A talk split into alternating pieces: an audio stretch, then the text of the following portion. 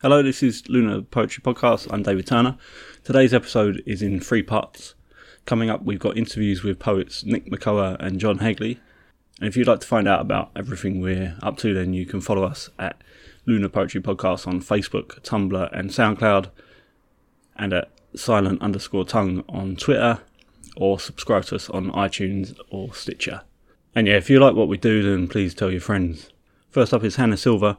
I met up with Hannah at Rosemary Branch Theatre in Haggerston in London to talk about her solo show Schlock, which is on until November 26, 2016.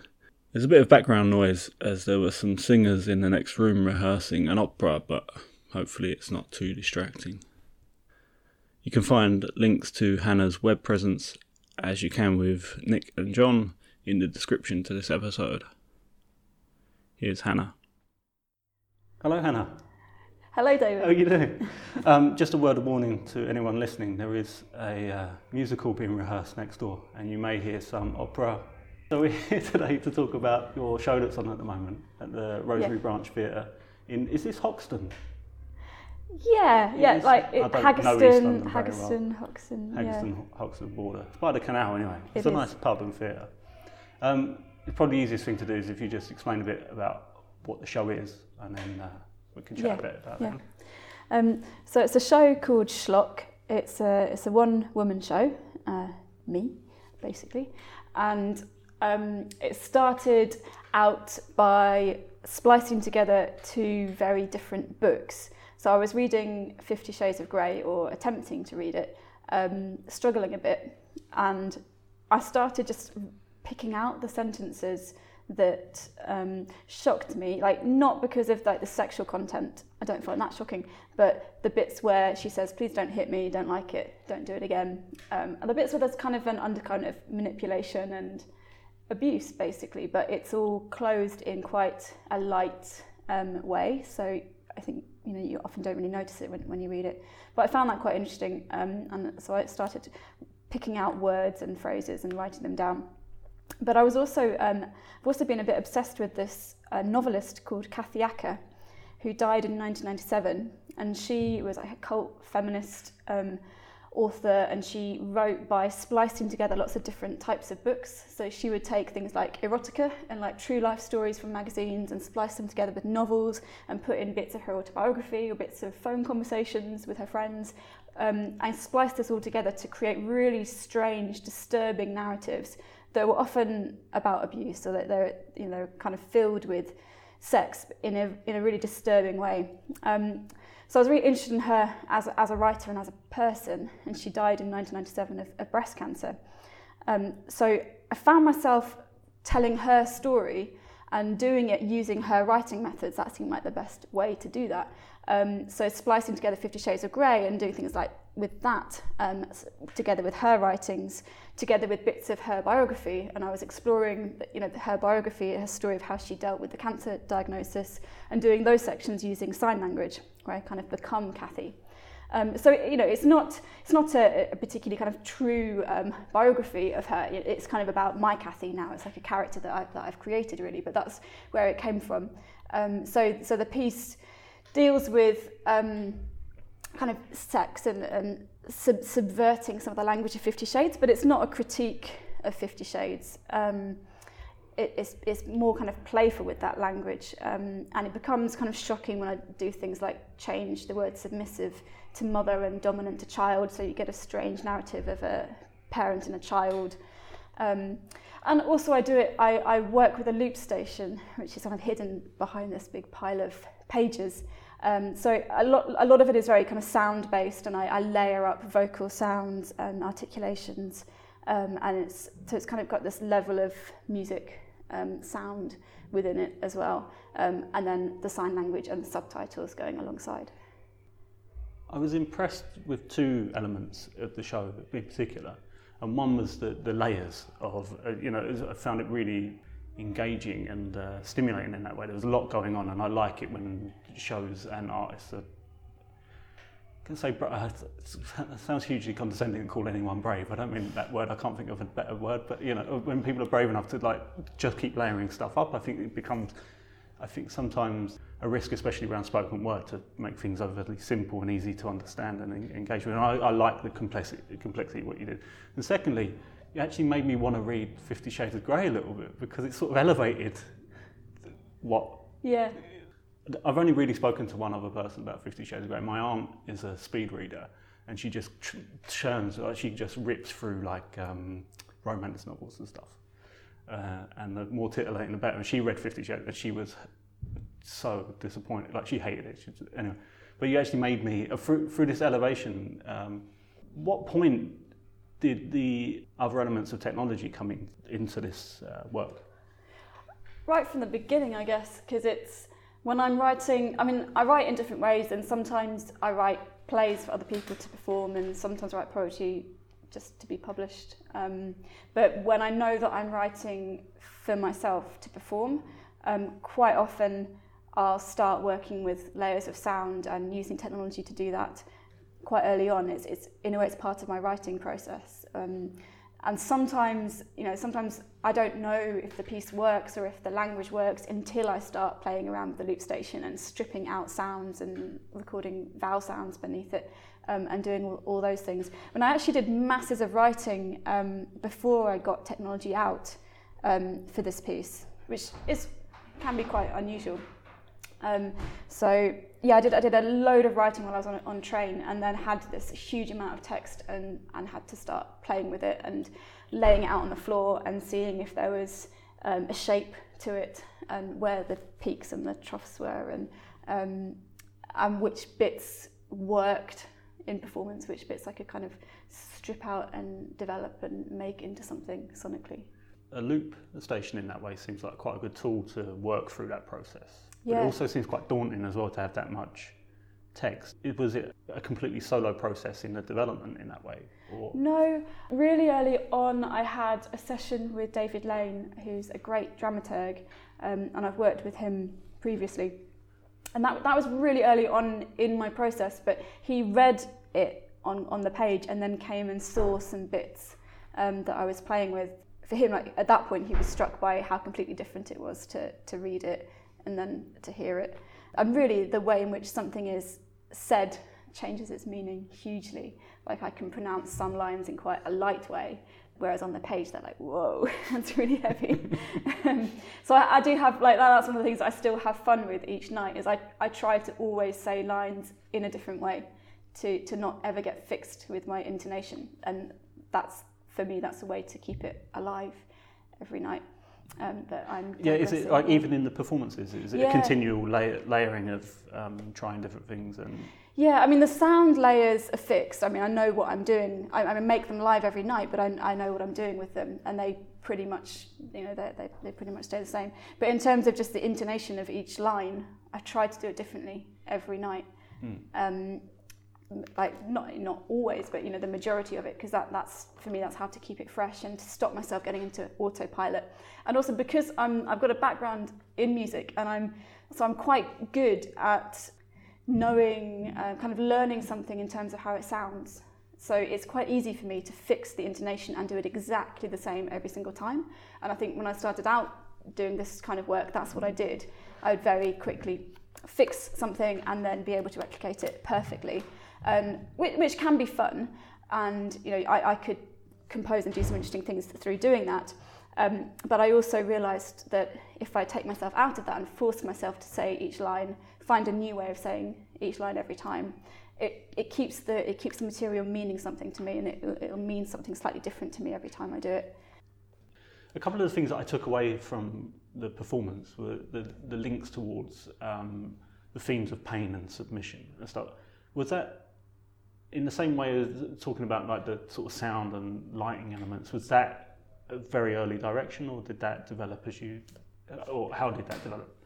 That must that was probably the, one of the first things that I had really. I mean, I think that's what you know. Some of the early things I did were things like doing a search on Kindle for all the instances of the word pain, and that's a section now in the show. And I mean, I did that. I did it in in in a way for, for fun. You know, I did uh, look, look for the word pain, look for the word hurt. Um, I think I did some some ones like I don't know, look for intelligent or I, I tried to kind of find what, what's the language, what's the main, what are the you know the words. that Sounds she like a perfect poet's to. night in. Googling Yeah. the words pain and hurt. Terrible. yeah. Yeah, and I think initially I thought that working with that material that I was going to get a lot more humour than I got, um, which uh, may, maybe just you know there's all the inner goddess stuff and sub, you, you haven't read Fifty Shades, but she's constantly going on about her inner goddess and her subconscious um, and having this these kind of like competing parts of herself arguing, and one of them sitting in a hammock and one of them's like twiddling her thumbs behind the sofa and the other one's you know getting excited and it's so drawn out that it, it becomes quite crazy. So I, I had a section where I took all of the instances of inner goddess and subconscious, and I thought that would be quite funny. But in the end, it just didn't fit. I think because the piece became something else. It's you know it's not really a critique of, of Fifty Shades or a piss take of Fifty Shades or anything like that. Yeah. Um, you know, it's about this this other character and just plays with that language. Actually, yeah, I want to make sure that I'm not taking like the moral high ground here. I haven't read Fifty Shades of Grey, but I haven't read Acker either. uh, it would, I think it's it's easy to knock some things, isn't it? And then and, Yeah. and hide the fact that you're not actually reading anything else. either. Yeah, But what- people do that a yeah. um, I'm actually interested to, to know what audience react because obviously you've been touring this show off and on now for a little while, and maybe tell uh, explain exactly how long. But what have audience reactions been towards? Do most people just assume that you are critiquing Fifty Shades of Grey? I think they do. I mean, also because um, critics, and I, like, I mean, I haven't had many reviews from the London run, but particularly people talking about it around this run have gone on about ripping the pages out of Fifty Shades. Yeah. And interestingly, like, there's two reviews that say I chew out, chew the pages up and spit them, and I, and I don't. you know, I don't. I, I don't chew a page ever. I've never chewed a page of Fifty Shades of Grey, just for the record. I don't know. I really don't know why. It's kind of funny you know, when, when people highlight that aspect of it, I think it sounds like I'm critiquing. It's like, oh, she's ripping it up. She hates it so much. She's ripping it up, and it's it's not really like that. It's it's a play. It's a playful thing. It's Yeah. like it's a writing method. Um, yeah, it, it, it's exploring kind of the literal texture of language and words. I Have, those reactions surprised you in any way? I Because mean, you must have known, like, if you were going to tear any book up Yeah. on stage, it's Yeah, yeah. So it doesn't really doesn't really surprise me, but it's definitely been highlighted, and but it's been highlighted more in this run than it has in the past. Um, the only other place where that seemed to be the thing that they jumped on was in India. I did it in Mumbai at Literature Live at a like literature festival, uh, which was great. It, it was huge. There, I think uh, um, I had a really big audience. And I think quite a lot of people came to see me rip up Fifty Shades of Grey. Like I think that was, you know, and of course, like that's not really what the show is. And Yeah. but it's okay because that gets them through the door. yeah. How did you get all the books? Um, well, um, well, that's one of the other things that, like, around this run, there was a few pieces in different papers saying that Hannah Silva needs your copy of Fifty Shades of Grey, um, and I have had a few donated and Mm. sent, and, and like even still, like a few like audience members sometimes bring their copy, or uh, there's been a few like in the post to the theatre Yeah. which has been really nice. So some of them have come like that. I, I did a, I bought up all my local charity shops um, a while ago, and then found that you know they weren't replenishing. Like I literally bought them all, and so, um, but yeah, it's just it's you know getting charity shops and you know occasional emergency buy. Actually, maybe next we can talk about the elements of um, signing and subtitling and the visual element of the show and how that came about. Yeah. It's something like signing was something I've always wanted to, to do. Like my work has always been and still is with this show really sound based. In the past, I've had uh, blind people come to my sh- to my work and really really enjoy it, and it's it's worked because it, it's so sound based. Um, but I've always been, you know I've been aware that my, my work has, has never been accessible for a deaf audience. Um, and so in a way it was the ult- ultimate challenge to see if I could make it accessible. Um, and I guess I like setting myself kind of really hard challenges. Um, it's also that I love I, I love sign language um, and I love I guess maybe because I'm I don't know because I'm really interested in language and, and meaning and I love the fact that you know we, we go around doing these pretty empty vague gestures constantly Mm. in daily life I'm doing them now um, and I love the fact that in sign language gestures become meaningful like every, every you know I, I just think it's beautiful um, and I want and I've, I discovered that it, it you know it, it, also made me write in a totally different way. So it's been amazing for me as a poet, and it's made me think about my writing really differently, and to think much more through imagery, um, and it forces you to kind of step into the writing. Um, so I worked with Dow Jackson, or like, like known as Dazzy Jacko, and he's a deaf translator and actor. He's really really amazing, um, and he the, the way in which he was working with me was, was very much that I kind of step into the, the piece and become Kathy and see everything that she sees. Um, you know, and often a few lines of text would become one glance in in performance. Um, or other, other ways around. I mean, it, it totally tran- transforms it. And I do, I mean, in the, in the text, in the spoken version, um, I have an image of a child and then an image of cancer. And in language, um, in spoken language, you know, cancer and child are very, very different things. Um, but in sign language, if they're both kind of inside the body and growing inside your body, you can actually do a sign that can be both. Oh, okay. Um, so rather than kind of making that distinction and then trying to kind of put them together somehow in language, like in the, in the sign language, it can be both at once, um, which I found quite exciting. The, and, yeah, the part of yeah. the show where you're talking about the cancer yeah. um, was one of yeah, it's pretty powerful, pretty powerful because it.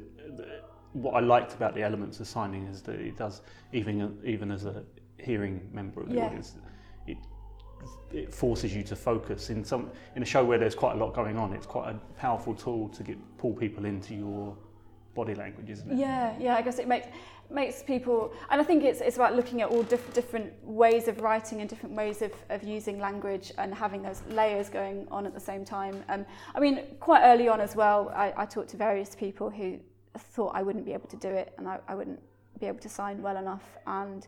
Uh, you know, said, but it's so hard to get a deaf audience to come. Why would they want to come and see a hearing uh, artist, you know, sign? Um, but then when I worked with with Dow, he had a um, kind of slightly different attitude towards it, and and um, kind of restored my um, kind of belief in, in wanting to do it, and saying, well, it, you know, doesn't necessarily matter if I don't reach a large deaf audience. It's really, you know, it's a British language. It's it's incredible, and it's really exciting to share that with a hearing audience as well. Um, so I've tried to kind of do both things, you know, kind of use it in a creative way, because, you know, look at the poetry of it and look at the poetry of, of using the body and thinking that no, this works for a hearing audience, um, but also to try and go all the way through and think about what a deaf audience member's experience of it is.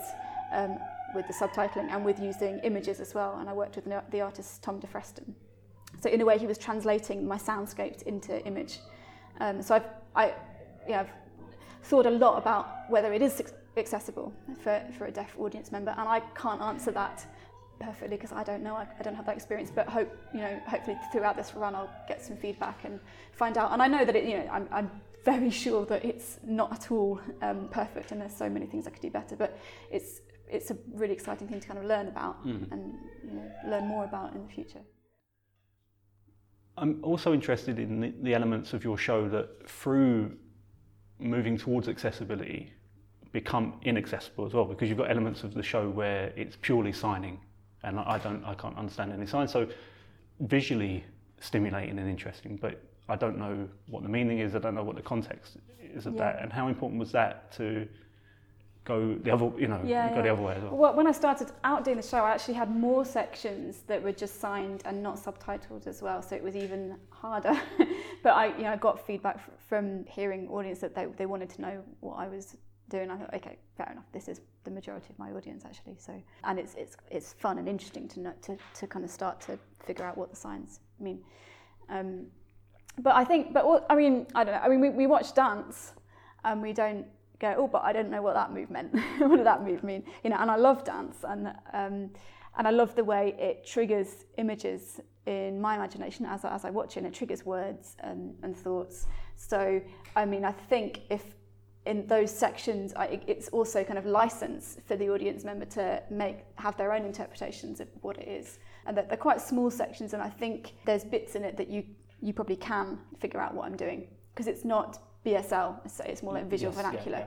I, I mean, I quite enjoy that going, actually, no, you just have to look at me. you just have to like look at my body. And, you know, you don't have to crack it. You don't have to like decode it. Um, but I think you can get a sense of what the emotion is, uh, what the, um, you know, what some of the signs are. And even if you have your own interpretation of it, I think that's exciting, and I'm always interested in, in opening up parts of performance um, to enable the audience's imagination to, to come in and, and to go off on, mm. in different directions potentially. But I, I've never really liked work that's told me what it means all the way through.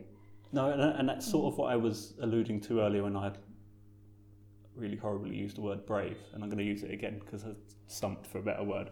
But I really, I, I do enjoy work that does say clearly to you at the beginning, you're not really here to understand all this fully, because I think there's too much of a leaning on art productions, in any form, to be. And I think maybe probably can't go down this route too deeply, but because of the methods of funding in this country, there's a there's a pressure on artists to be fully understood and through accessibility, and they sort of go hand in hand.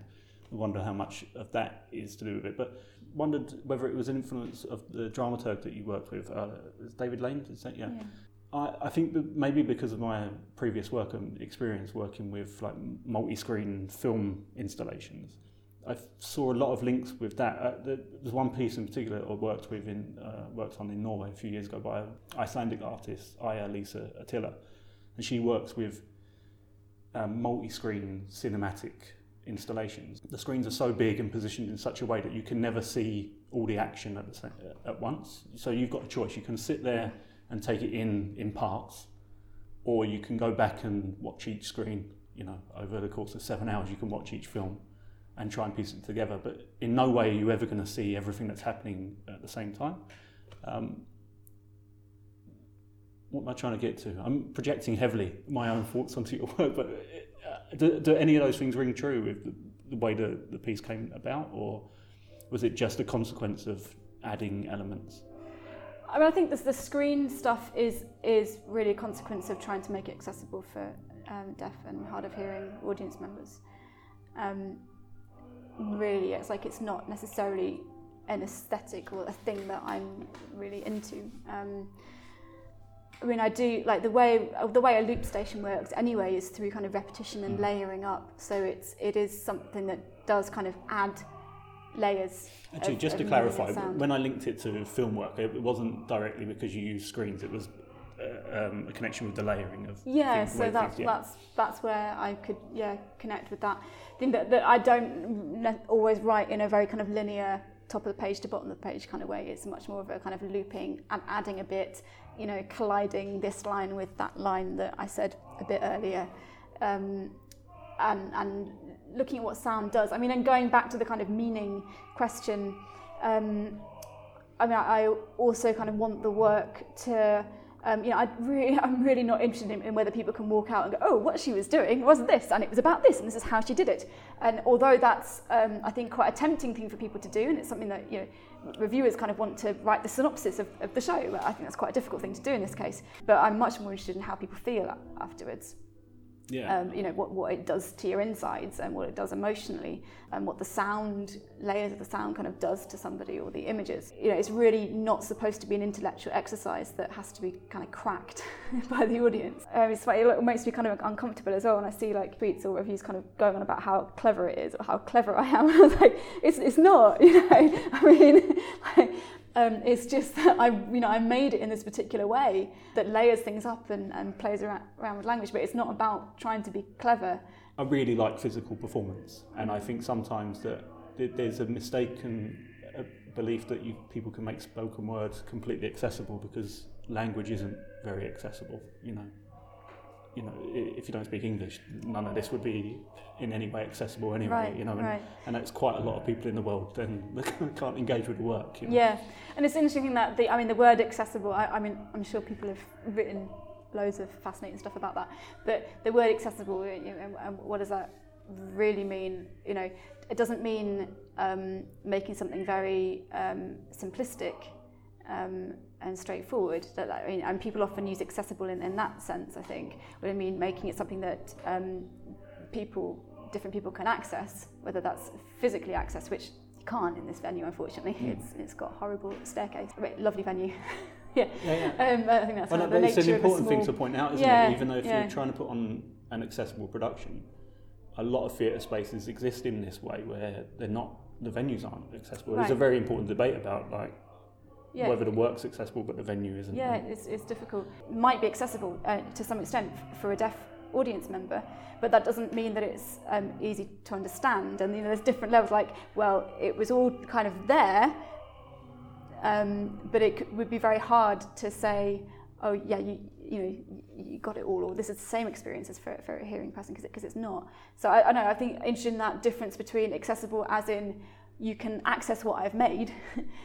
or accessible as in you can really, really understand very easily what I've made quickly. Yeah. Um, but, but like I was saying, it's not about um, understanding in that way. It's more, you, can you experience it? And I suppose that's what, to me, accessibility should be more about. Can you access the experience of the Yeah. show, the experience that I'm trying to make? Because otherwise you're in danger of patronising people, aren't you? If you if it looks like you're sim- if if your yeah if your definition of accessibility is simplifying and and making uh, dumbing things down, Yeah. it's going to be very clear Yeah. in the work Yeah. that that's that was for your Yeah, working. I I mean sometimes you know people use that term you know within spoken word say or spoken word needs to be accessible you need to understand it first hearing blah blah you know etc. Um, and you know people have good arguments for that, but it's it's not the kind not the way I'm interested in working I suppose because it's for me it's not about um, understanding in terms of cracking the meaning of something immediately, but more understanding as in experiencing, um, communicating something even if that's an emotion. We should probably wrap up with. If anyone wants to, and they should definitely want to, and they should definitely come and see your show. It's on until the 26th, is that right? Yeah, it's on until the 26th. 26th of November 2017, in case you are listening. 2016. Just do that bit again. No, I'll leave it in, I don't care. Oh, I'm like an idiot hard, myself, hard, hard enough performing every night for three weeks. You want me to do it for a year? Um, come and see West the End show. transfer coming up. yeah, Thank you there's some. I was gonna say there's some post show. There's some post show discussions Oh, next I've week as well. On um, actually, there's yeah. so there is one on um, accessibility. There's one on. Um, yeah, one that kind of asks why would a deaf audience member want Yeah. to see a hearing artist sign badly, which is Yeah. kind of tongue in cheek. But um, and there's there's one on mainstream poetry and one on feminist art and one on censorship and Yeah. Fifty Shades of Grey. This chat's going out on the 21st, so you've got five days, get your act together and get and see Hannah Um, and Schlock. Thank you very much, Anna. Thank you. Next up is Nick Makoha. We met up at the poetry school in Lambeth in South London to chat about professionalism, Nick's development as a writer, and poetry's place in society. Nick's new collection, The Kingdom of Gravity, will be published by Peepal Tree Press. Here's Nick. Home court advantage. What if there is another world where everybody wins? Not like on TV. Here's something I've been working on. What if your local basketball court was a theatre where one man could stand up against the city, two men against the nation, three men against the world for as long as they wanted with the sun in their hands? In a version of life where the bones beneath the skin and the salt and iron in the blood can rise to a valency merely by looking over one's shoulder. The earth and its symbol landscape under your will, the day in its shining whizzing by in flashback. At first, you are a shadow, bent knees, bent body, all breath. Your sneaker soles are dancing feet as the body perspires in its rotation, jostling like some boat at sea emitting heat. Then you are a smudge of red moving to a break sample, approaching the baseline. The rock in the palm of your hand oscillates like a scarlet ping pong ball between you and the tarmac, the grey asphalt in its own horizon. You take turns being yourself, being someone else, as people watch from the sidelines. You face a pair of eyes, the opponent, trying to lean in and become your second skin. The future offers itself to you faster than you thought. A blurred possibility of life as you elevate. The first step, a certain turbulence, and you can be alone there in the impossible, reaching for the rim, a version of hope. Thank you very much, Nick. Um, thanks for joining me today in this, is, I think, slightly echoey room in the poetry school, but hopefully it's not going to turn out too badly. How are you doing? I'm good, man. It's Um, been good to meet you. Yeah, I'm glad you found time as well, because um, along with a couple of names that I won't embarrass them now, but you seem to be a pretty hard-working poet and trying to find time to slot all different things in. But um, I really appreciate you coming along. Actually, because and I'm just trying to work out what we should start talking about. It's always the most difficult bit about the interview. But because we've met at the poetry school today, maybe we could talk about your own development as a writer and what you, what methods you use and what you think is important to continue to develop. Um, well, I think um, being a writer is a journey of self actualization. It's hard to accept being a writer. At first, it's just a hobby, and then at some point, I wanted to make it more than just a hobby. So um, I remember when I was um, a young performance poet, I used to uh, work with uh, many other poets you might know Jacob Sam-La Rose, Kat François, Roger Robinson, you know, would perform, you know, would be on the circuit, you know, at, at, at poetry nights. There used to be this great poetry night um, um, at the Dog Star run by Fatima Keller Okay. and there were loads of other nights we used to just literally just like pilgrims travel from spoken word event to spoken word event. And that was okay when you were just you know it, was just a hobby. But the minute i started to take this on a, as a career where i was leading workshops and also wanting to create my own work i had to find a way of keeping that alive. So the poetry school was one of those places that allowed me to work on my craft. It allowed me to meet new writers. Um, it's actually where I was part of a writing collective with Malika's Kitchen. Um, it was actually where uh, Malika's Kitchen used to meet. So, well, one of the venues. We used to also meet at the South Bank Centre. We also used to meet at initially at Malika's Kitchen House every Friday. But when it became more of a, a tangible, I guess, serious thing, because it wasn't just us and our friends wanting to do it. It was also other other writers. The space became an important place every Friday, and for a while, I mean, Malika led it, Roger Robinson led it, Jacob Sam-La Rose led it, and for a while, I led it for a while. So it was uh, it was important to me to help the writers who were my peers at the time, but also other young writers come up. You know, people like Inua Ellams, you know, to name but a few names. Yeah, Malika's Kitchen gets named, uh, mentioned a lot on this uh, podcast. The more people I speak to, the more um, I realise how important that space was and Still how is. many people have Still- passed through. But like, yeah, yeah, like- they still meet here. It's a, s- um, it's six degrees of separation. If you know somebody, they probably know Malika, yeah, or they probably have been a, um, or know somebody who's in Malika's kitchen. It's an important space to grow, to build your voice. Uh, I think it allowed me to build my own personal voice, build your confidence, build your reading. Many writers underestimate the importance of reading, not just things that you like, but things that you don't like, things that you don't understand, things beyond your realm of thinking. You know. And is it writing groups or those kinds of uh, methods of meeting and, and talking about work? Is that what leads you to do? Because you do a lot of work with young writers, and actually, I shouldn't say young writers because I don't like that description. New writers of any age. Um, do you feel an obligation to do it because of having had that benefit yourself? I don't. I don't think. I don't know if it's. It's probably just in my nature. I don't think it's an obligation. So actually, obligation is always too strong a Yeah. word. I didn't quite mean it like that, but it's like planting a tree. You know, um, you, you don't just plant a tree and then walk away. You you you want to build a forest. I want to be a good writer, but I want to be a good writer among other great writers, and um, I don't want to leave a situation worse than when I found it. So I hope that when my time is done as a writer, there'll be avenues for other writers that weren't necessarily there for us when we were starting out in this process. Um, and I think it's very it's vital to because there's no real direct pathway to be a poet or to be a writer of any of any description. There's no oh you know you should do this then you do that and then this will work. And I think we have to find a way to create those internal avenues and to create structures that actually allow a writer to develop, but also allow, allow a writer to to live. You know, it's it's a it's a vocation, but it's it's an important one. You know, it's you know we don't have a a poet laureate just for the fun of it. You know, many important occasions are celebrated through poetry. You know, a death is celebrated with a poem. You know, um, a birth celebrated with a poem, a wedding. You know, these are, are important occasions in the in in in the human experience, and it's important that we take that we as the writers take ourselves seriously. You know.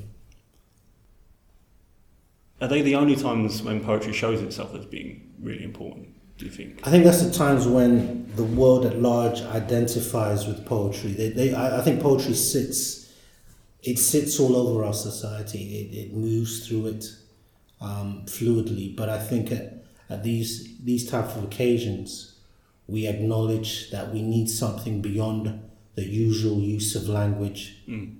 uh, to express our joy, our, our fear, our pain.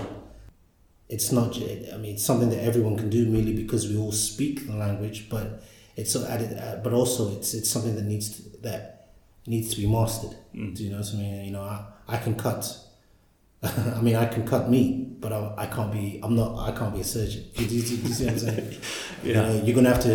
You're gonna have to school me on that one, and and I think poets in the same way have to have to realize. You know, I can write a poem, but I actually want to write better poems, to read better poems. It does something. It's an important vocation. I take it seriously.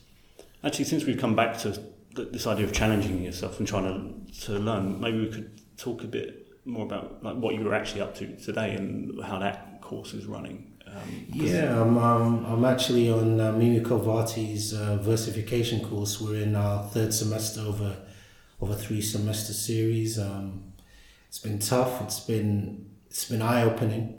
I can see how it's affected. Well, it, her course came at the right time. It's it's a highly pursued course. You have to, you know, I, I, was on a waiting list. It took me four years to get on board.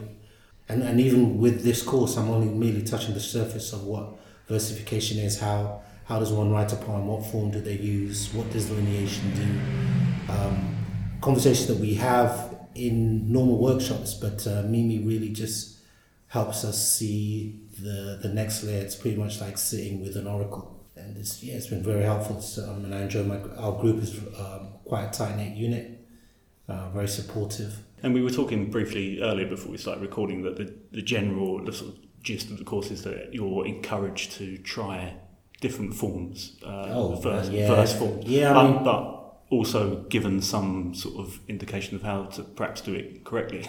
Yes, yeah. I mean, I mean, because I mean, with, with anything, there's so many different ways to skin a cat. But like, like Mimi really does. You know, she gives you a really good de- definition of what, say, for example, sonnets. We looked at sonnets. We looked at villanelle. She gives you really good examples of contemporary ones of of old. Um, their their origins. We get an origin story. You know, um, and then we go to work at looking at what it actually takes to do one. So you actually have to you know every two weeks we have to bring in a body of work it's challenging you know sometimes you you can see yourself avoiding it because you know you have to you know in this day and age it's easier well i don't know if it's easier but we we deviate towards free verse and uh, she was showing us actually free verse in itself as a form and you have to understand its boundaries and its limitations and its rules and it's been good to to really get um, a comprehensive understanding of verse Mm. in that way. I'd say a lot of my poems I've written probably in the last two years, well, uh, just no, year and a half, I have to thank, because I've been on two of her courses, advanced poetry and versification. I have to thank to coming to some kind of learning and schooling with um, an advanced poet. Yeah, because I, I mean, we touched on it briefly earlier before we started recording as well. But even if you are minded to continually push yourself and want to try and improve, that's maybe a bit of a grandiose way of saying it, but like just trying to challenge yourself constantly, it can still be hard to find avenues to go down and, and sort of tips and information about things. There's a lot of received wisdom around writing in form, isn't there? You get examples passed down just because they've been passed down by someone else, and to get proper insight into why a form might be used, and it's important to know its limitations in order to Yeah. experiment with things, isn't it? So Yeah, I mean, I, I- I'll be honest. I, I feared form, um, partly, if I'm honest, because of my ignorance to it. And then when you become to understand it, you fear it because you're like, ah, can I do it? Because you you're learning, but it, it's kind of like learning how to walk. I guess I'm in my infant stages with with form, but I'm enjoying the work that it brings and the ways that it makes you think and the, poly- the possibilities. It shows you the possibility of language. Because there is normal language, our everyday speech, and then there's what poetry can do, and that's another language.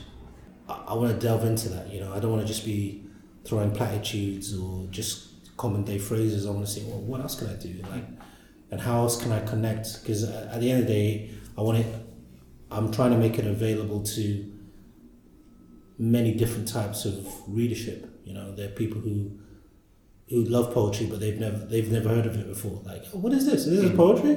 And then there are people who like who have an African sensibility. I want to I want to I want to read into I want to talk into that. Then I then my own personal likes. I like like that poem I just read, basketball. I, I want to talk to to athletes. You know, there's you know I want to learn I think it's also important to remember, isn't it, that even if you want to talk to quote unquote normal people, Yeah. you can still do that with form. It's Yes. a bit, it's Oh, really yeah. very condescending to assume that if you want to talk to the masses, you have to simplify stuff. Like, uh, Well, seems ev- to yeah, everything's a form. I mean, we, we see form all the time, but when we don't disrupt it, so you know, you know, getting on a train that's a form. You know, the trains look a certain way. We don't go, hmm, I don't know if I can get into this. Uh, I'm free. I'm free verse. Uh, you know, but um, you know, we, you know, you, you you get your cereal box. It's in a, in this square packet. That's a form. You like you. We don't go, hmm, why isn't this round? I don't. I don't understand. So form isn't it's not it, it it's not made to be inhibitive what it's made to do is t- it- it's a limitation in one sense but it makes other things available in another and uh, and I think that's the second that second part we often miss out as as young or even some experienced writers that we miss out like what this form makes available you know when a martial artist says you know what I'm going to devote a year of my life to making my body um, stronger and more lithe, there is a gain there. What, what he loses out, he can't, oh, can't be eating donuts every day or you know whatever, but he gains something. And, and similarly with form, it allows, it, it gives a, mus, a muscularity to your work, but also at the same time it gives a flexibility to your work. There's more that you can do um, in the creation of a poem. I think we'll take a second reading, please, Nick. Ah, cool. All right, so let me just uh, see what I have for you here. How a city vanishes. All it takes is two men on a bike, a convoy in the rearview mirror, some land, a shortage of visas, the closing of embassies, a night lowering its curtain of curfew, and some C4 to turn a dirt highway into a makeshift airstrip. Out come the men in uniform, following the flare of a flashlight towards life lurking in the long grass. White soldiers with foreign words that taste too much like caution huddled around a wireless, waiting for orders, keeping their voices down. A war reporter, tourist, and volunteer with the same faces just cleared the checkpoint, said they were on safari, hence the cameras. Tonight, they will make the weekend edition of The People. Tomorrow, our city, or some version of it, will be as familiar as the dark side of the moon. Thank you very much. Just two points I wanted to touch on about what we were talking about first of all, and then we'll move on to what you've got coming up. I'm just interested to know, and we don't have to get into it too deep because it's a bit of a sort of endlessly cyclical conversation anyway, but how you were talking about sort of wanting to become more professional as a, a poet and, and writer. How do you define that? What do you believe makes you a professional poet rather than a hobbyist? Uh, I, using myself as my example, uh, 10 years ago, I was working for the bank, and um, every evening, or as many evenings as I could in a week, I'd reach out to my friends who are also poets, or my friends who weren't poets, and invite them to either to come with me to poetry readings. I would write a poem as and when I feel, inspired by whatever moved me. You know, they liked it, I liked it. There was there was nothing, and then it moved from that to wanting to make it a career. Something, in other words, making it something that I could, um, that I can earn money from, that I could make a difference in the world with. So I think to to do that, there needs to be a level of professionalism. Um, on one level, I need to find a way to create better work or generate more work or generate work that isn't just inspired by how I'm feeling on a certain day. So that might be commissions. How do I become the writer that they want to write a commission? How do I become the writer that leads a poetry workshop? So I had to learn how to lead workshops, which is what I, I did for a while with Jacob when um, him and my friend um, Peter Kahn were running the London Teenage Poetry Slam. There we were working with um, um, several poets who um, were working with kids, teaching them slam poetry uh, in schools. We all had a school, we were attached to it. We worked with a class of kids. We chose eight kids from that class. They had to learn two poems that had to be three minutes long. They had to compete with one another on a community building day and then eventually at a final. And then the, the winning school would get to go to Chicago. So, you know, how, how do you become the kind of coach that can empower kids who probably don't have never heard of poetry, probably don't like poetry, prefer music, don't like music. How do you inspire them and sometimes even turn their lives around totally to become the people who are on stage, who are talking in front of a crowd, who are seeing a possibility for themselves beyond the possibilities that many people around them have. So there's that. And then there's how do you have longevity? So you you know the poetry scene is a small space, but the international poetry world is a large space. How do you have how do I, as an African poet living in London, have a dialogue with African poets around the world? African poets in Africa, um, poets in America. How does that work translate, for example, into my one man show? You know, so uh, you know the skills I started to learn as a poet, I started developing them to make a one person show. You know, so how I see the profession is like, you know what, how, how, how do I become more business-like to be a person who could, when I look at my tax return, I can say, this work here, this money I earned here was through my work as a poet and playwright or, you know, an educator within the, within the field. Does that make sense? No, absolutely. Yeah, yeah. I, won't. Uh, by, by not answering is not yeah. a, a, lack of engagement. It's just I, it, I do, honestly do feel it's just one of those things you, it could go backwards and forwards. Okay. Like all night. So okay. it was more that I just wanted to hear how you define it. Just actually, just uh, as an explanation, it, and for those that may have just tuned into this episode for, for, first off, if they go back in the archive a few episodes, we've got a discussion led by Paula Varjack around uh, sort of transparency between artists about fees and money and, and a large part of that conversation was about what it means to be professional mm-hmm. and should we aim to be professional you know and so it's just interesting to add other people's uh, I mean I had to I had to do a talk for uh, I did a workshop for the Arts Council uh, where I had to work with uh, they invited me to talk to um, writers of colour about applying to the Arts Council and what hit me as a surprising shock is that many artists don't apply and I think part of that, um, and I, I put myself in this at one point, is naivety. We don't actually know the game. We don't know how to move as a professional artist. Like, what does that take? What does it take to make an application? Because we, we live in a different field. I'm not like a doctor who gets paid a certain fee every year, regardless of what they do. I have to, I have to rely on commissions.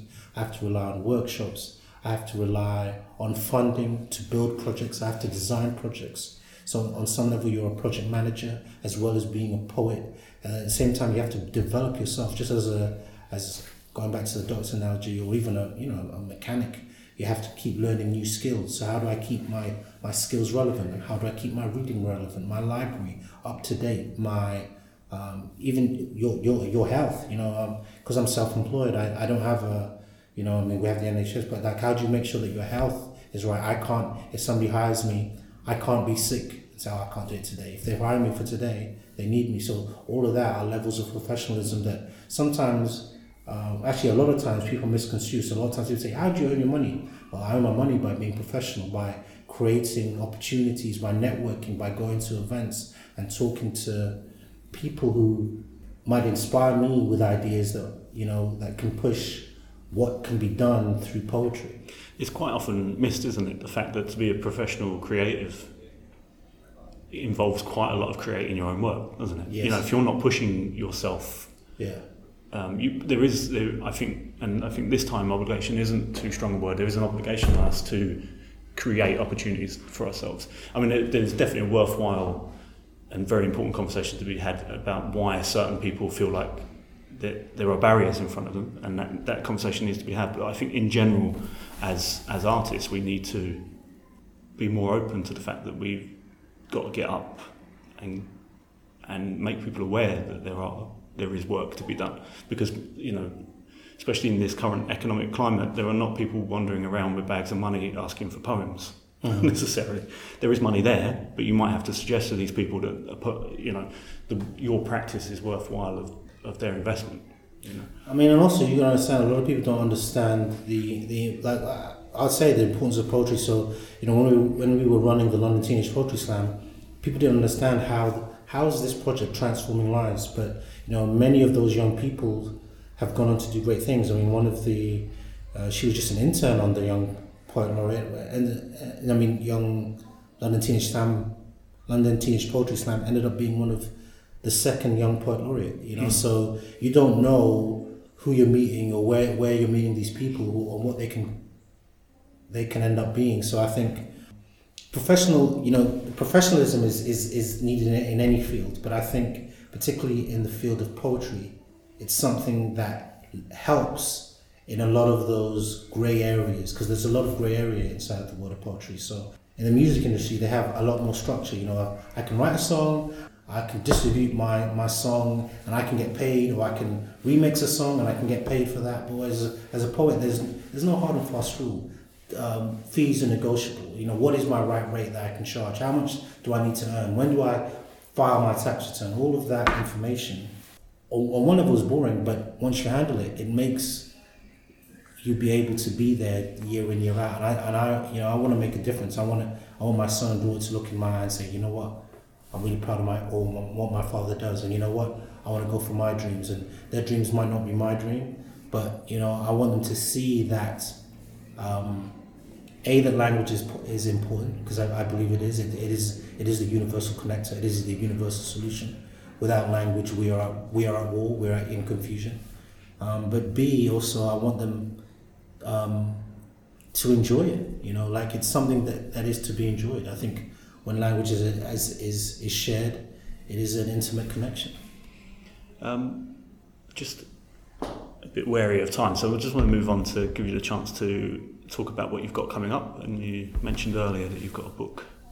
Yeah, out. I'll go. Yeah, I've got a few things in the pipeline. So um, um, I've been working with uh, Goldsmiths on a project and uh, Creative Works London called uh, the Black um, Black Metic Experience, where we're looking at um, you know a metic is a person. Uh, it's a it's a Roman term you know, for a slave, but when they were um, freed, they, they had the rights of of free people, but not the full rights of a citizen. So uh, I wanted to find out what's the black metic experience for poets in England, and I compared it with some poets in America. We've put some videos together. We're going to be editing those and putting them out. So I'm working alongside Goldsmiths with that, and I've been the creative entrepreneur there. I'm also working on my first full collection, which will be out on Peepal Tree Press in April, um, called The Kingdom of Gravity. Um, the last poem I read you was one of the poems from that collection. Um, a while back, um, I'm a I'm first generation um, the Complete Works Fellow, and a while back, while I was on the Complete Works, um, I started working on my first one man show called My Father and Other Superheroes. It's toured quite widely um, across England, but um, in about um, well time of of of overreach, I'll have just performed it in New York for the United Solo Solo Festival, which is the largest solo festival in the world. And we'll put a link to the to the website that yeah for the show, just in case other dates become available. And of course, um, I'll endeavour to retweet and share if you've got anything coming up on social media anyway. So yeah. keep people abreast of it. yeah, I've been doing a gig out there because I did a pamphlet called um, "The Second Republic," which is part of an anthology series uh, called uh, ne- um, seven new gener- um, next generation poets, African poets. Um, I was in the first generation along with people like Warsan Shire. So I'm doing a performance for that, the publisher there when I'm in America.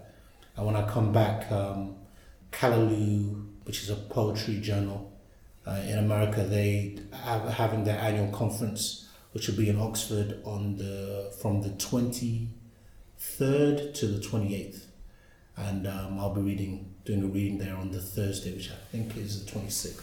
Of November. 26th of November, yeah. Great. But it's all on the website, Yeah. can check it out.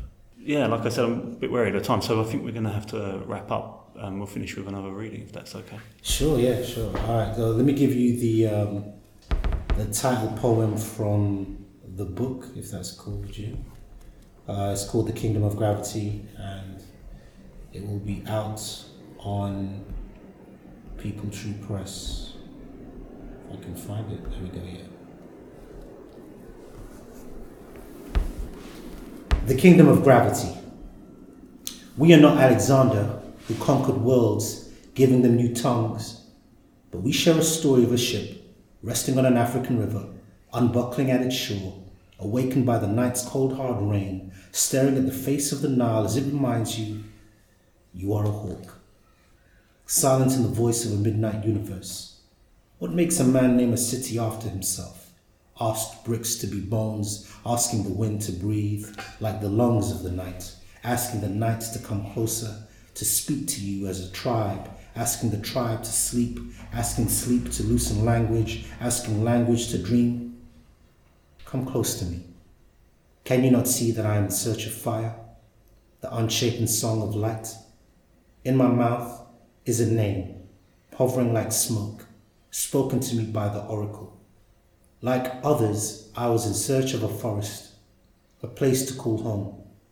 But what can I tell you about the kingdom? About having the world at your feet? When you have seen all of earth's boundary, you will crave mirrors, searching for them in streams.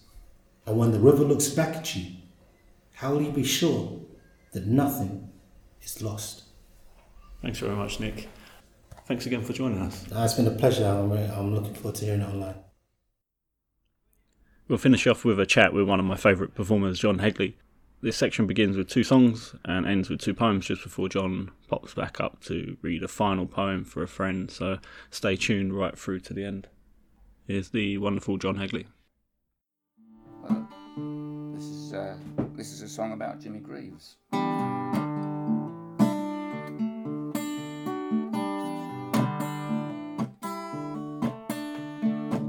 It's not much of a planet that everybody leaves. There's not a lot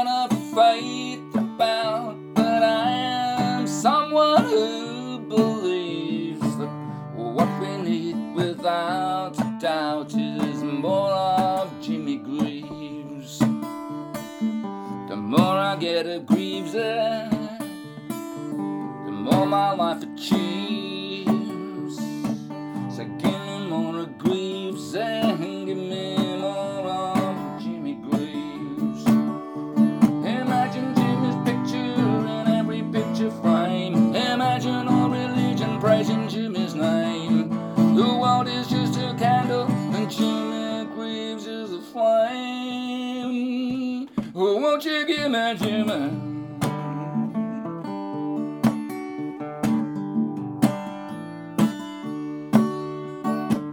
Used to be his turn of speed. He left defenses in a daze. Now he rents his turn of phrase. And when I turn on my TV, Jimmy's there, my spirits raise. And when I'm in a blazing row, and I'm in the process of rolling up my sleeves, I just think of.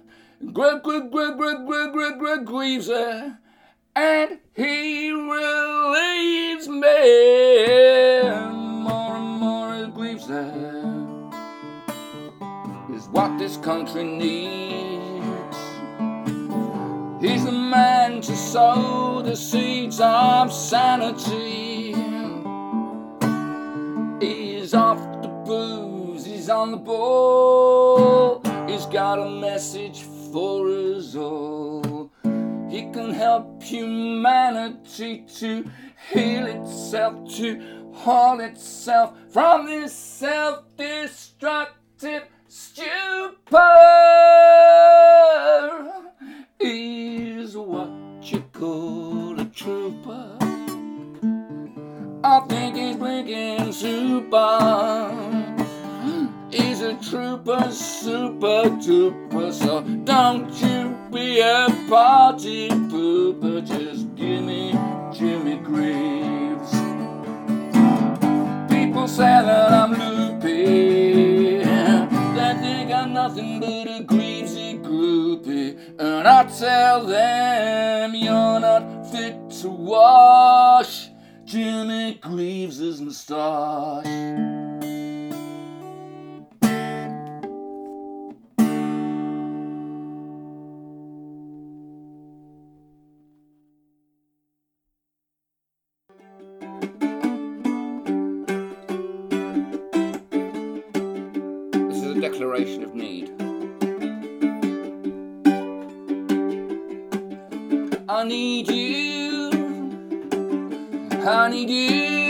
Like a Sunday needs a roast. I need you like an ocean needs a coast. I need you like a doggy needs a lamppost to be a damn post.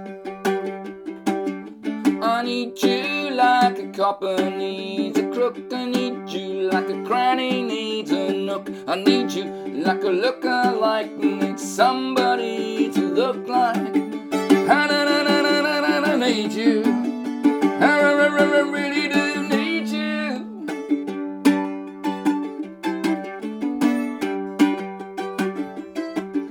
I need you like a novel needs a plot. I need you like the greedy need a lot. I need you like a hovel needs a certain level of grottiness to qualify.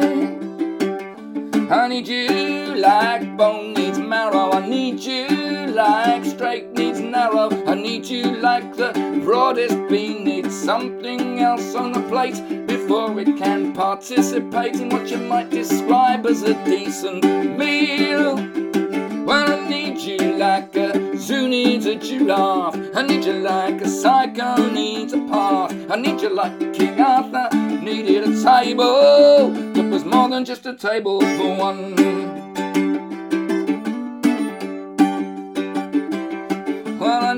Like sandpaper needs some wood to nuzzle. I need you like a dot to dot puzzle needs more than one dot unless it's not to be taken very seriously. Oh, I need you like a kiwi needs a fruit. I need you like a wee wee needs a root out of the body. I need you like Noddy needed little ears just for the contrast were bigger. I need you like a cappuccino needs froth. I need you like a candle needs a moth. If it's gonna burn its wings off.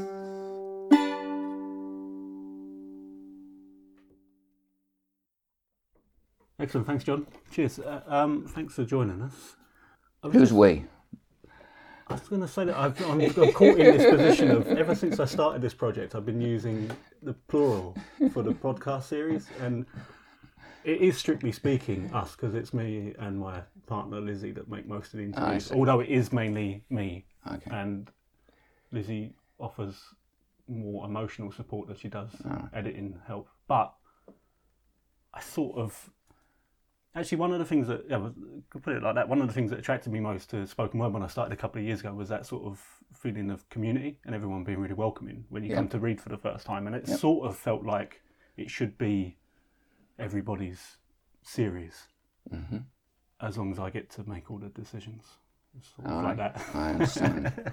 Um, actually, it's quite a good start because I wanted to. I had a note here and I couldn't quite work out how to form it into a question. But when I first started reading, I was sort of wondering because I had no frame of reference how to sort of read in you you had no friends. Yeah, well, that, that was sort of. I was desperately trying to impre- impress people.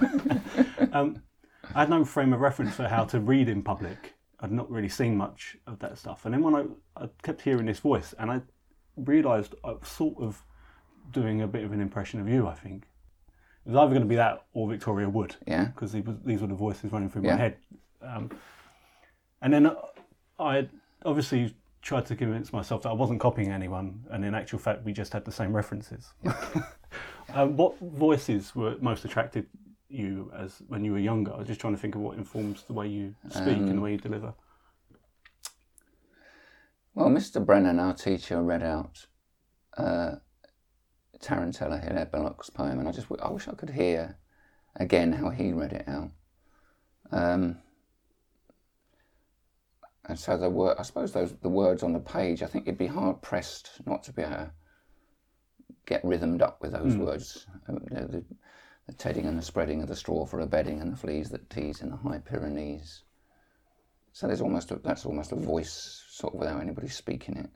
But uh, in terms of persons, Spike Milligan, uh, when I was a youngster. Um, but I don't know how much I heard of him doing poems though, because again, he was reading John Cooper Clarke. But the first time I saw John Cooper Clarke stuff was in um, was in the NME actually, rather than again before hearing him, and I thought this is fantastic. So that was I reckon that was about seventy nine. So you're still able to pick up the rhythm even from the Well, from it wasn't page so up? just the rhythm; it was the voice in terms of also the voice of the vo- um, a, a poetry that was pop, pop, pop, Mm. in the best way that pop can be. Yes, yeah. Uh, I'm just trying to think of voices.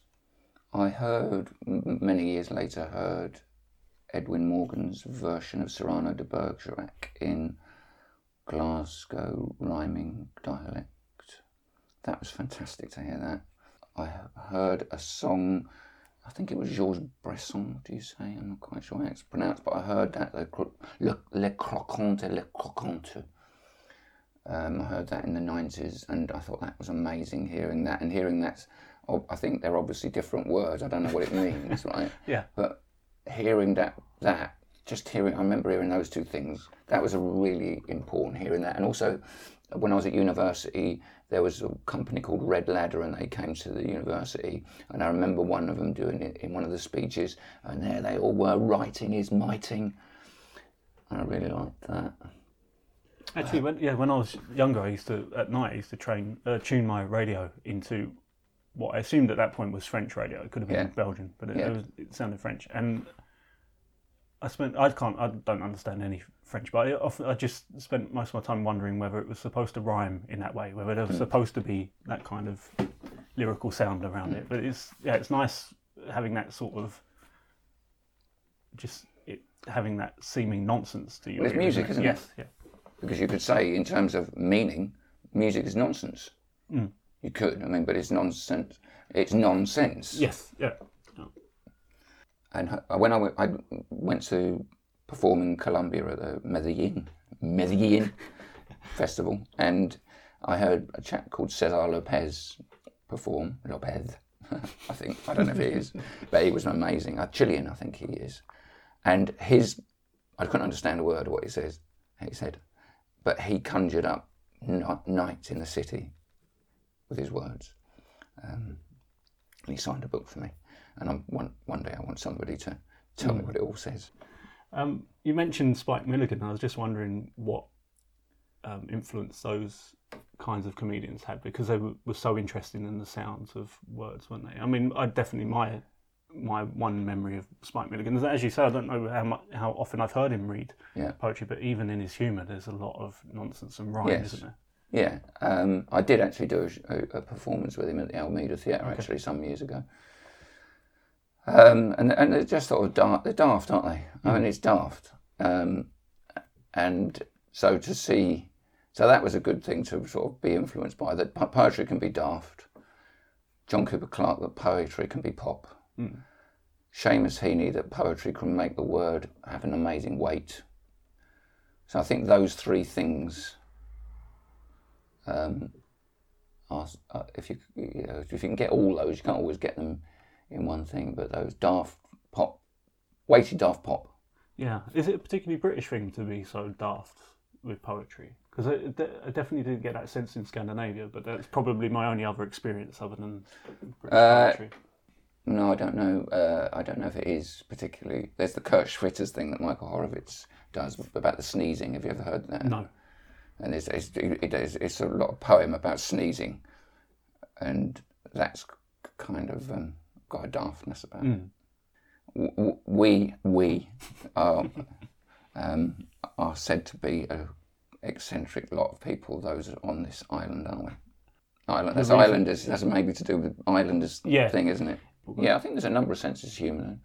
I mean, when I went to the Ledbury Poetry Festival, I think it was Charles, who was one of the originators of that festival, said to me, because I was saying about there being, you know, because as you know, there's some, it's, it's sort of quite cerebral, some of the poetry that is there. And and I was sort of talking about placing myself, how, do, how am I placed alongside such things? And he said, there's not poetry, there's poetries. And it was such an enlightening thing to be told. Mm. And then there's not humour, there's humours. the humours. there's, there's four of them. Part of the sort of founding idea of this podcast series was to not claim to be an expert on every, anything, and I'm hoping to show that I'm trying to uh, sort of learn about poetry myself, and it it's quite a revelation to me when I first realized when I first went to I think when I went to a fairly decent sized reading, and then I saw people doing all kinds of different stuff in the same room because I, I knew that there were different styles, but I just felt felt like you if you wanted to do that particular thing, you had to go over there and and this particular Yeah. style belonged in that. But it, it's quite refreshing, but it isn't. It is to a certain degree, but you, most places are quite open to. Well, somebody asked me last night about um, what did I think was the definition of uh, performance poetry. He was a poet himself in Canterbury. Um, did and did he think it was a delineated space? And did he did I think it did I think it was a justified title at all? And wasn't all poetry just as you're saying all melds in? And I did say that there are there's some things that are a bit of both, but there are certain things that are like I think the Kurt Schw- Schwitter's sneezing hmm. poem is a poet piece to be performed. Yes, there are yeah. pieces that are to be performed, but that doesn't mean, and this is what I said to the chat last night, that that doesn't mean that it has to be on one level. So it can be ambiguous. Actually, when you were talking about performing style, leading up to meeting you today, obviously I refreshed my memory reading some of your writing, and I also found there's um, an old BBC Schools program on YouTube that you did. Is it called English Time? English time. English Time. I didn't know. I mean, I don't know all the things that are on. So is it?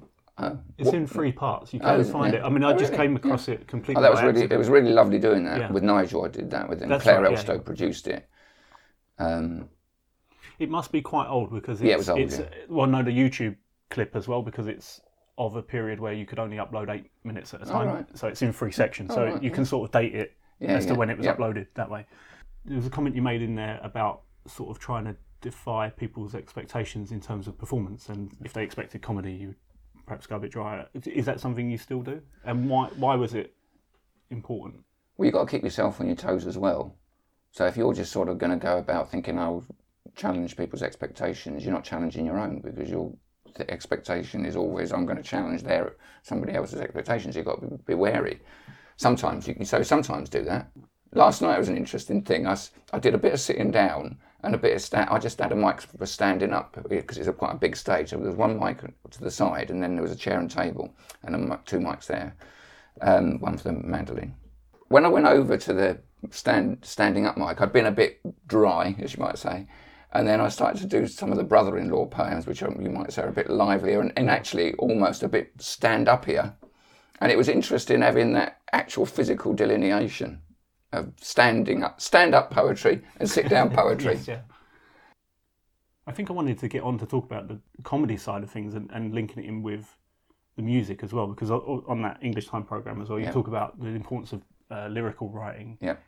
enabling you to find an easier way to, well, not, perhaps not an easier way to rhyme, but a more deliberate way to rhyme in bending words in the same way that you would fit used to fit to a melody. Well, the comedic, well, comedic things um, can be a, a well placed, well, ne- a necessary. You can say a necessary when the com- when the comedy is necessary, when it underlines, when it emphasises. Can have you know the, the uses of comedy. Again, there are many, and make people laugh. But I, I saw Théâtre Complicité in 1984, I think it was, and they did. Um, I think the show was called A Minute Too Late, and it was a show about dying, somebody who had died, and there was and it was there was great touchingness in it, but there was some wonderful, wonderful, wonderful comedy. And so that would I would say that was an influence as well, seeing that both sides of the coin. I think the reason I kept thinking of not just because of obviously the kind of poems you write and the deliberate jokes often involved in them, but the the deliberate breaking of rhyme schemes as well. Yeah. It seems it's a really comedic Yeah. tool, isn't it? Like yeah, but you but again, if you keep doing that, then it's expected. So you can't Yes, keep no, doing that. Yeah. I'd be really interested to know how you first got started, whether it was mm. through music or through how how you got going. Music certainly. I was always I always sang before I played. So I was in a choir in Luton, and I loved to sing in church. And I used to go around singing at Christmas uh, on my own, singing ca- uh, carols, and I'd sing the whole four verses. And a lot of them I actually knew by heart. Yeah. Uh, so you got your money's worth. And and I used to come home with pocket. I did pockets full of money. So singing was always important.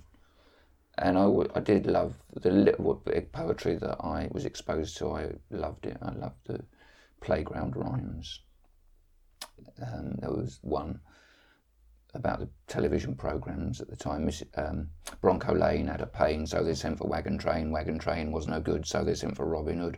Robin Hood killed a man, so they sent for Big Cheyenne. Big Cheyenne was having tea, so they sent for Laramie. Laramie lost his cargo, so they sent, sent for Wells Fargo. And I think it went on.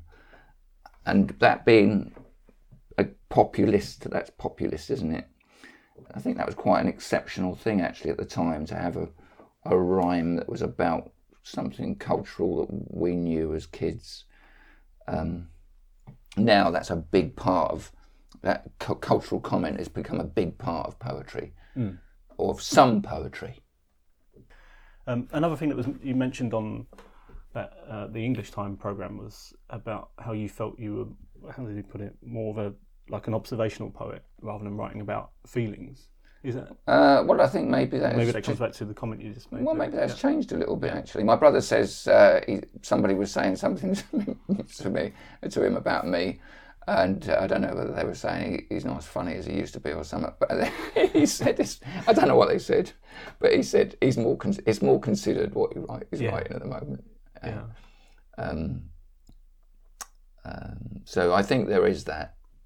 I think, mate, does that come with age? I don't know, but there is, and I guess expressing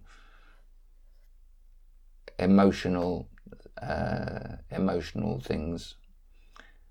Somebody's. I said I, I I was talking to somebody the other night, and I said about how at the Lyric Hammersmith we did this thing about English English culture, and we had a lot of things about Morris dancing, and we had deck chairs in the sand pit, and um, and those things you're not, not they're solely English, but you put your head through on the yeah, seaside, yeah, you know. yeah. So the thing was, it was a celebration of uh, an idea, as all. Let's say, just it's, it's just an an idea of English culture. And so, and I said to the, I said to Benita, she's a, a, a, a publicist. There we are. Give the publicist the publicity. and um, I said we gave everybody a, a, a hanky, and she said, and then you made them cry. And we, we actually didn't, but what, what a beautiful thought, isn't it?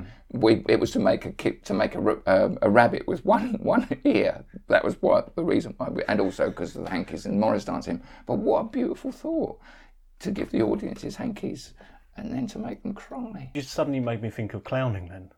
Reading, I can't remember the exact, my memory's not that good, I can never remember titles of poems and stuff, but reading your work during uh, last week, there's a lot of longing in, it seemed to be, when you're talking about like you know, some of the childhood poems and stuff, and especially about sort of um, unattainable love and that, Yeah. that kind of feeling. This act of like trying to get people to laugh at the situation, but then draw them in enough. Mm-hmm. You know, is the the hanky the I think overthinking is completely, but like the, over, the the hanky being the, the joke or the gesture, and then Well, is sharing the emotion. Well, after. yeah, well, I suppose it is, isn't it? There is a there is a, a joke, but, but I thought it was just so, it's it really is. You're right. I see it truly as clowning. Yes. Because the clown, you see the sadness in the clown, but there is something because it's the clown has a costume and the clown has props, and so the hanky is a prop, so that there is a vaudeville. There's this lovely song by the Demolition Decorators called uh, "We Are Holy Vaudevillains." It's a very very beautiful song. So, um, so they, they were very poetic in their songs. Um, and one attempts to be that. Actually, I think that might be where I'm linking it in my in my mind at the moment. I was going to move on to asking you because obviously you're still gigging a lot and see, you must see a lot of younger poets coming along. And I was just wondering whether it might come through pressure, but there's too much of a fashion maybe to give too much immediately. You know, it, and I'm not saying that every, I mm. don't, don't Yeah. want everyone doing Yeah. the same style, but Yeah. if we give everything immediately when we go on stage, what part do the audience play in that interaction? You know.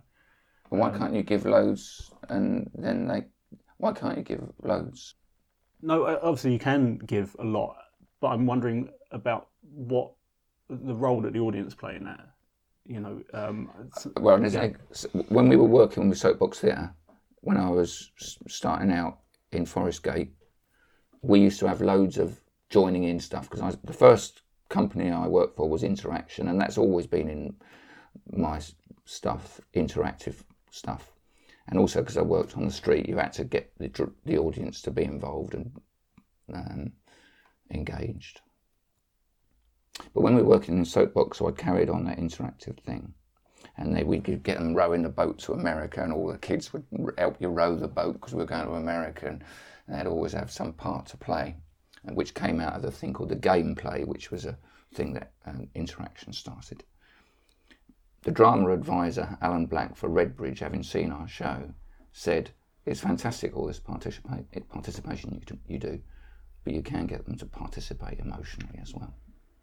So it's not exactly an answer to w- No, no, I what you were saying, Yeah, but it's yeah. it's in this area of the things. So anyway, but going back to what you were saying, you get on stage, you get you do loads and loads and loads and loads. Yeah. So the answer to that, I suppose, is shut up sometimes no, I And- 100% agree. and with just that. just leave a leave a space. Hmm. So that I guess that is it, and then and then start again. I, I wonder if it comes from like because I suppose you could argue that now the way of pod- um, reaching out to people, you don't necessarily need to get out on the streets. You can have a YouTube channel, you can reach people globally. But I suppose in that sense, if you've only got a camera in front of you, Hmm. you do have to. I suppose you don't have to, but you're more inclined perhaps to give everything because you're not getting any sort of immediate response, and maybe it's sort of grown out of that. This you wouldn't necessarily you wouldn't leave a gap for a camera. Yeah, it's interesting actually you saying that because it made me realise that my all my answer there had been to do with having an audience in front Yes. of me. Yeah. Even though I have done ra- radio and TV, nowhere near as much as I've done live. Mm. But I was completely framing my answers in that in that way. Yeah, I think that that's. It took me a long while to get to that point, but I think that's maybe what I was trying to get to. And I think that's why I wanted to talk so much about the influences of comedians and stuff, because I presume most of your, or if not all of your, influences in terms of the spoken word. Not, Yeah. not if we ignore the Yeah. written written word, but the spoken word would have been in front of even radio programs. You know, it's, it's only fairly recently that radio programs programs have stopped having audiences as much as they used to. Mm-hmm. You know, so there was always that. Even when you heard when it was just a voice on the radio, you would still hear the laughter, and you would you would hear the pauses of the, the entertainer waiting for the interaction with the audience. Wouldn't you? Yeah. Uh, yeah, so I've just got my eye on the clock there. We've probably spoken for long enough for today. and We'll just finish with a couple of readings, I think. Okay. More love in Luton. At 10, I loved Jane, but was frightened to say, and I suffered frustration throughout the school day. I kicked at her ankles, it rankled and bought attention, but not the affection I sought. The strength of my feelings I couldn't admit, and out of my weakness I acted the git, and my acting was good. Then Wojtek appeared in a neighbouring seat. He said that her writing was lovely and neat. He said that her being was really complete, and this she preferred to the ends of my feet. Wojtek and she became chummy and close. It churned up my tummy. It made me morose. Back at the bungalow, lacking delight, I blurted the hurting at dinner one night. I said how I loved her and it wasn't right, explaining how Wojtek was deeply preferred. As soon as I'd spoken, my ear got a pull from me dad, who said, Wait till your plate isn't full before you start speaking. I answered, It's not plate, Dad, it's mouth. And he said, Oh, yeah, sorry, John, I forgot. So letting my family in on the grief didn't provide a great deal of relief. Now, looking back on the burden and pain of unspoken feeling congealing for Jane, I feel that some justice was done for the way I treated my sister to loads of dismay. I was very unchristian, but still went to church, a fan of the man who was pinned to the perch. I served on the altar, spoke Latin aloud, and so did my brother. My mother was proud of us, knelt in our white and our black. I held the incense, my brother the slack of the thing with the holes that created the stench, and back home my father tried teaching him French. My father's first language, my father's first son, and one extra lesson when praying was done. But one day the Sunday tradition was broke. Why, I'm not sure, but my dad never spoke in the language thereafter, except for the day when his mother came over and then went away. We had no exposure to uncles and aunts. My dad's only friends were his God and his plants. Now, subsequently, I feel justice isn't done saying that about dad. So this is called Straightening a Record, and this is in this is in this new book here, Peace, Love and Potatoes, beautifully, beautifully produced by Profile Books. Straightening a Record. 995. Straightening a Record. We had no exposure to uncles or aunts. My dad's only friends were his God and his plants. As I read this aloud from the page of my book on stage at the Leeds City Varieties, I felt the need to vary, for my lines were contrary to the truth.